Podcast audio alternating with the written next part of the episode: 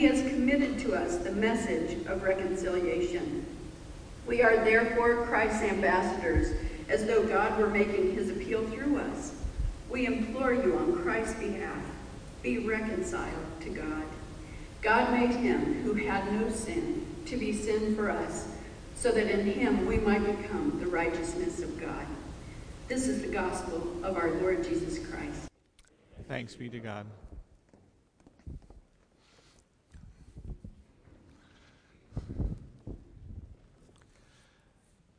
Would you pray with me once again?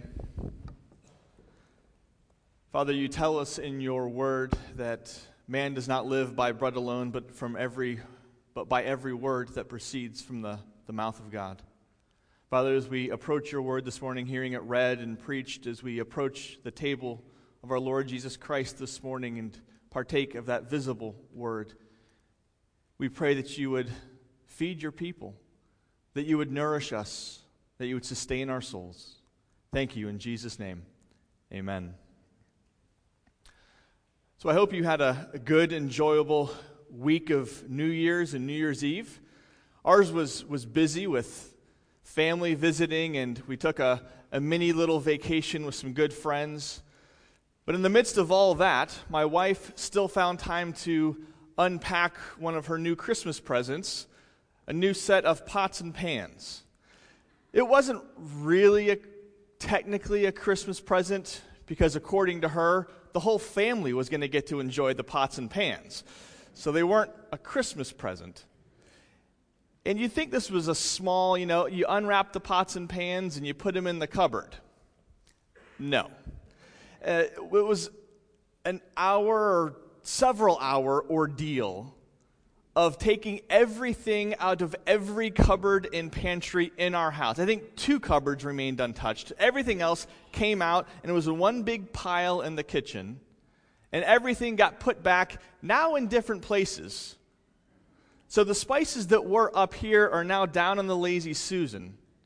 And my breakfast food is not there anymore, it's there. And for some reason, the microwave and the coffee pot got switched.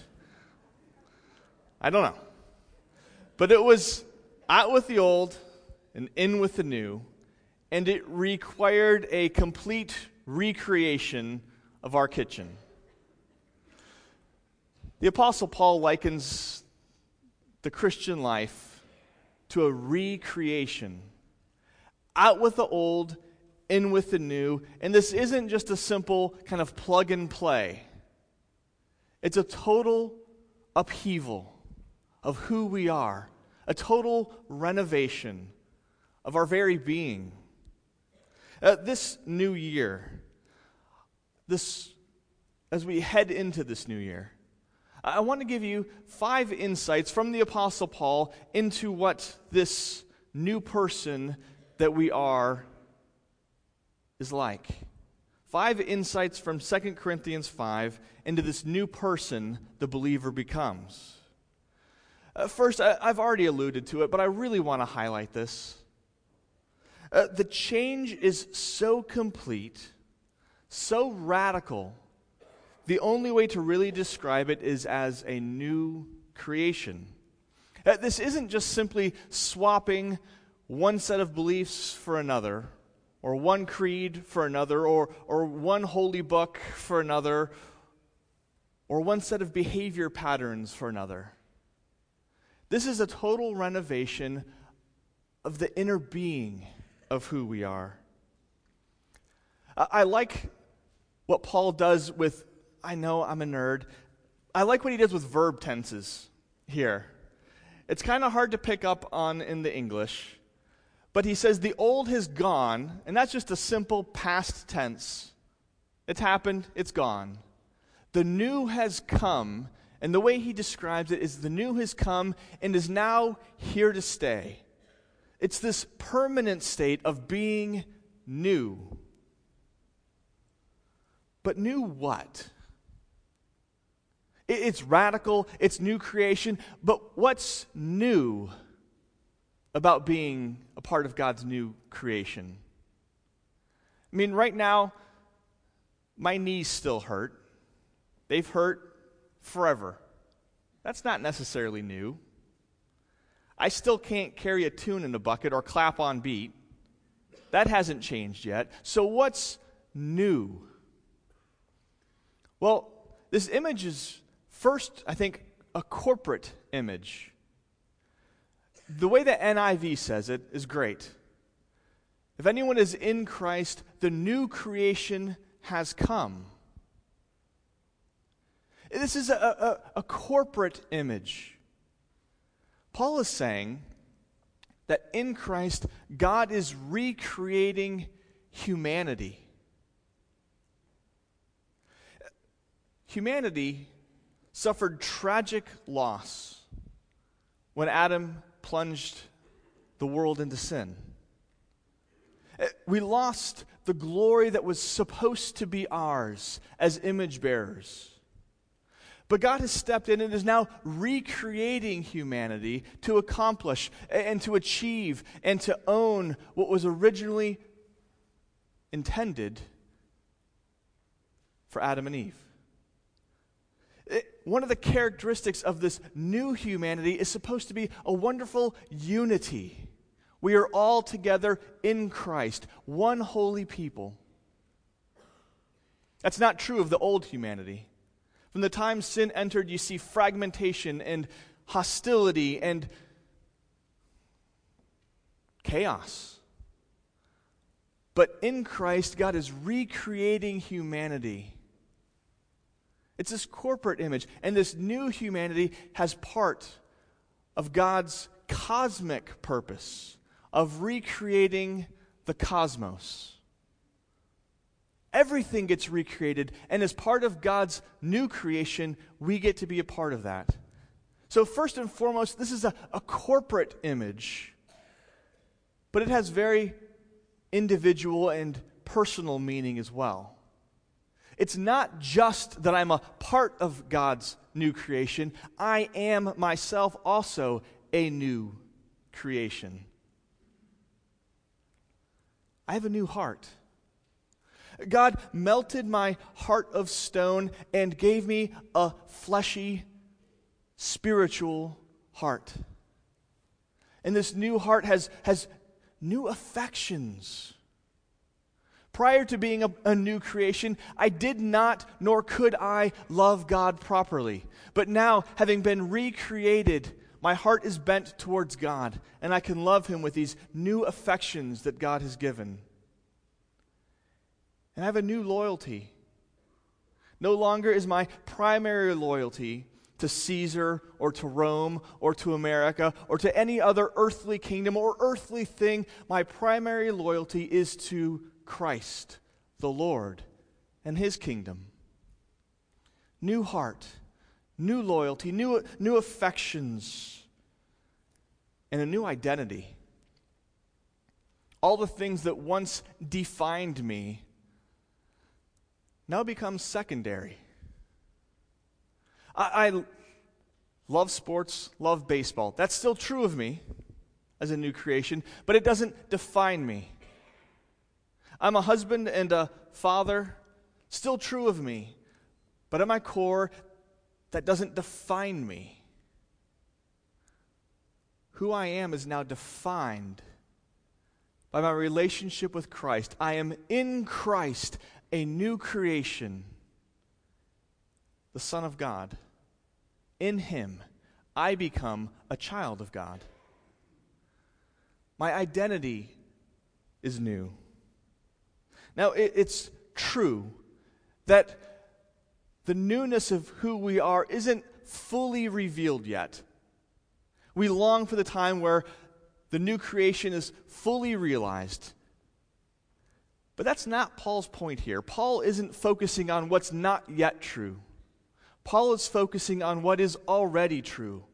And it is very true, though sometimes it does not feel like it, right? It is very true that we are new creations. Not just awaiting for it, we are new creations.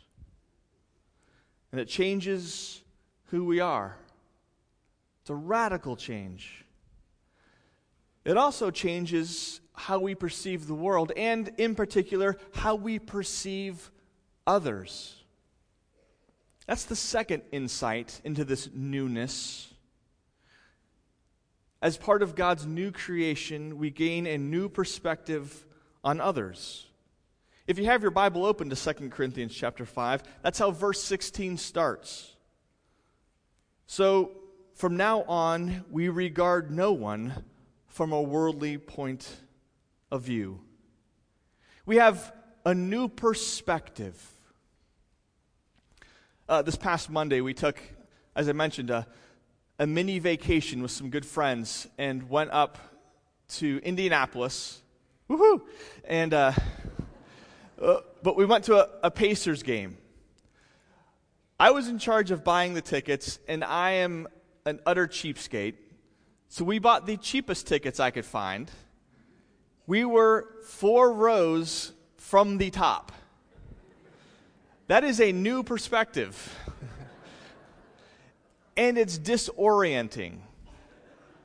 I like heights, but you feel like you have to hold on to something when you're that high up. It's a new, disorienting perspective. And you know what? Sometimes the Christian life, this new creation that we are, this new perspective that we are given, can be, frankly, quite disorienting because up is down and down is up. First is last. The meek inherit the kingdom of God, the poor are rich. It can be disorienting. And what you see as you read through the book of 1st and 2nd Corinthians is that the church in Corinth was struggling with this new perspective. Some opponents of the Apostle Paul had, had come in and were saying things like, you know what, you can have the Christian experience without suffering. And the Christian experience is all about spiritual experiences and ecstasy and not the rigor and the grind.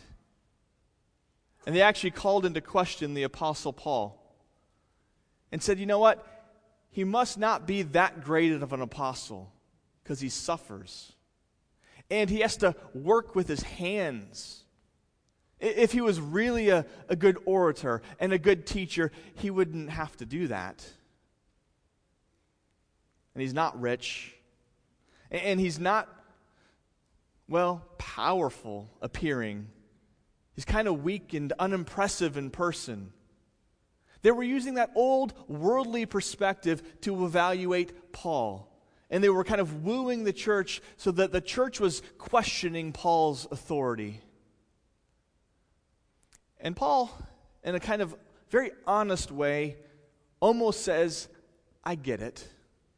Because I used to evaluate things that way too.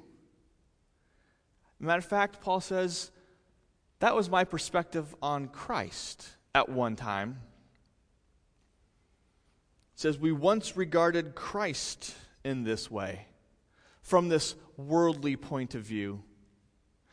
And, and I looked at Christ and I thought, there's a, a messianic pretender, someone pretending to be the Messiah com- committing blasphemy, claiming to do only things that God can do. From a worldly perspective, what he got on the cross is what he deserved.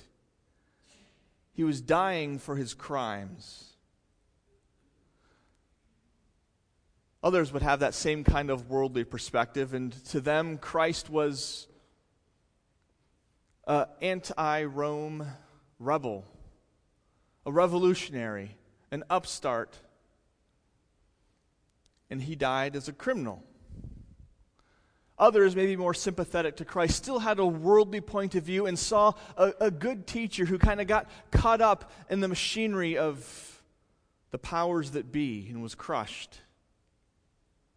Paul says, We used to regard Christ that way. But now that we are new creations, we understand that his dying on the cross was not for his sins. He died instead for us and our sins.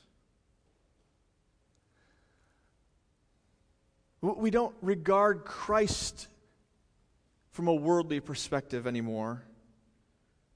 nor do we regard others. That change in perspective changes how we view others. We struggle, like Corinth did, with that new perspective sometimes, don't we? The old worldly perspective was so entrenched in us that it's hard to break free of that. It still toys with us, and sometimes we think, when it comes to the church, big, successful must be blessed. We think wealth must be equated with God's blessing. Uh, we think those who are gifted leaders in the community must be gifted leaders in the church as well. That, that's a, a worldly perspective. It, it may be true, but not necessarily.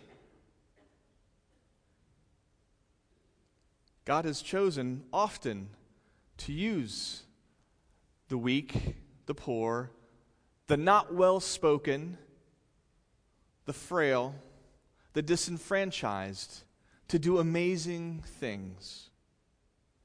At, at, a personal level, I think sometimes we all have gut impressions or gut feelings about people. Sometimes it's women's intuition or just, you know, I got this feeling about this person. I think sometimes, even when those impressions are often right, this new birth that we have experienced calls us to move beyond that. To give people not just a chance, but a second chance and a third chance. To move beyond worldly perspective. To understand that as part of God's new creation, we can see past that and we can see what God can and has done in people, bringing them into his new creation as well. This new creation that we are part of changes who we are and how we view others. It also changes, this is the third insight, it changes the orbit of our lives.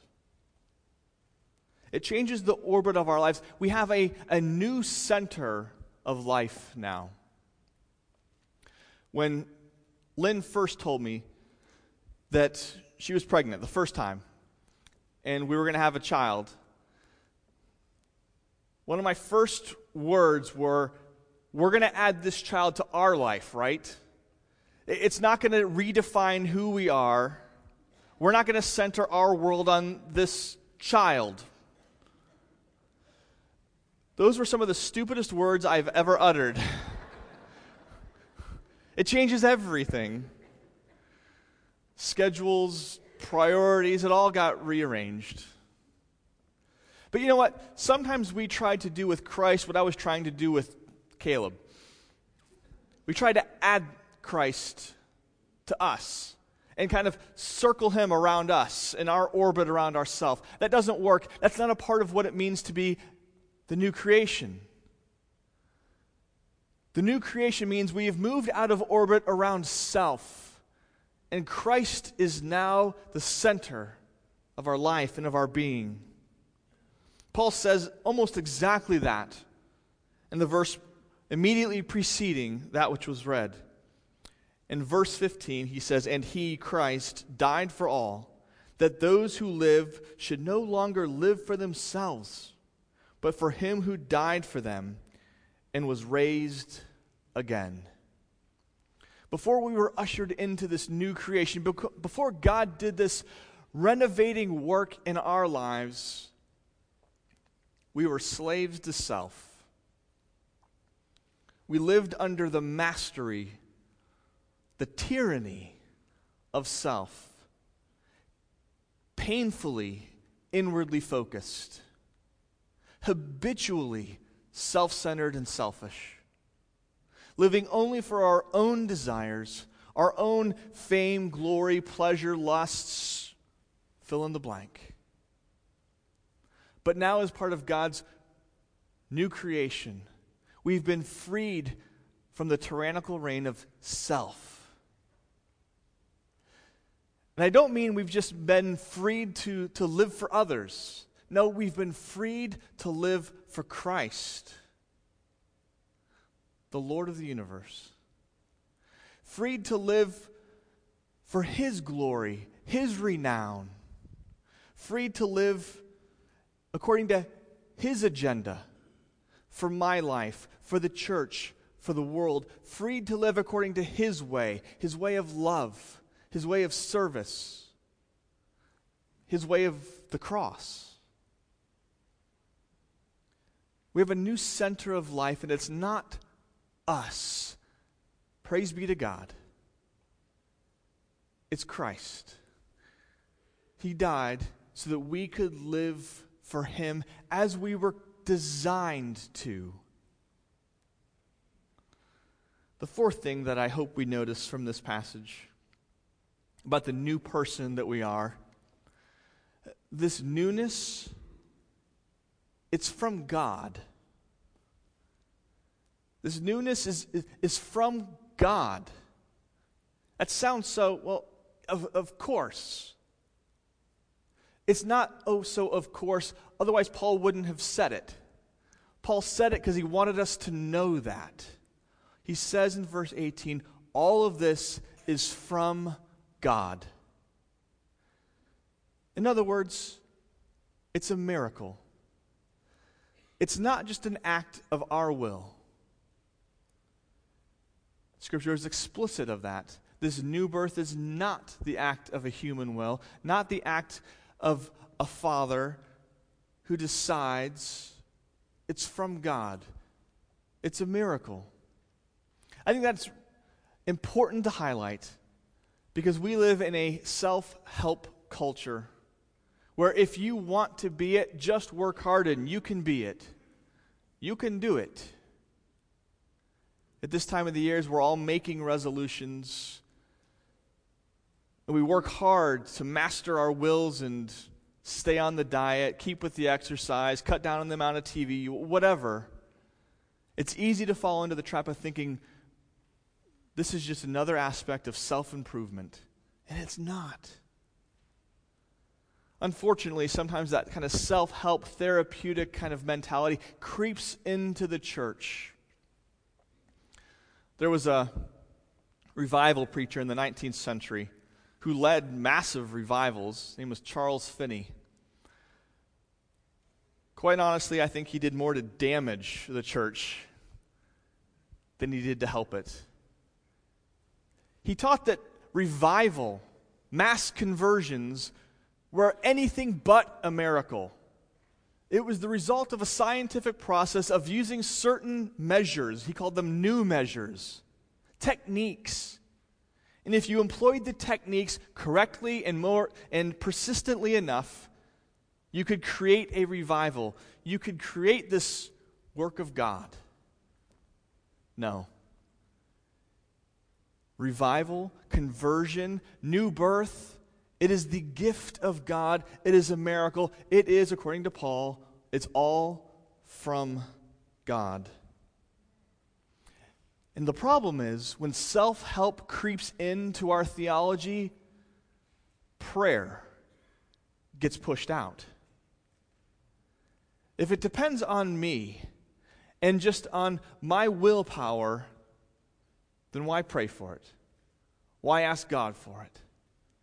But when we understand it is a miracle, it's from God, we pray, God give it, God grant it, God do it, God work it out in our lives. And we pray with passion and persistency.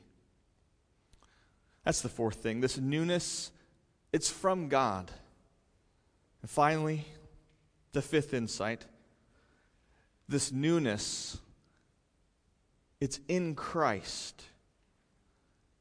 There's no vague God talk in Paul's letters. It's in Christ that we are new creations. It's in Christ that God is reconciling the world to himself. There's, no vague God talk. It's explicitly focused on what God is doing in Christ. This week, as I typed those words, I was reminded of a sermon that Bob preached at Connection back in 2004. That's before I was here. I know about the sermon because it's one of the sermons the church sent to me to get a feel for the church. I listened to it again this week and I thought, what was it I saw about this? No. Uh,